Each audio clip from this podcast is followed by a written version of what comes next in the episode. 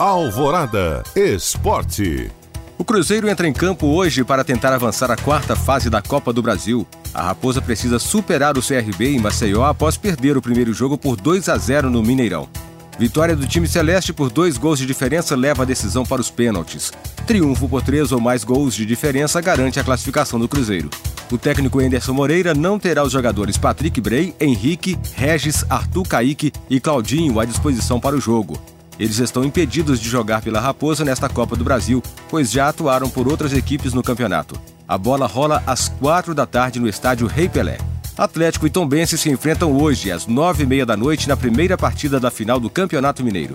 O time da Zona da Mata foi o líder da fase de classificação e por isso tem a vantagem de jogar por dois empates ou por uma vitória e uma derrota pela mesma diferença de gols. A segunda partida da final está marcada para domingo, às quatro horas da tarde. Os dois jogos serão disputados no Mineirão.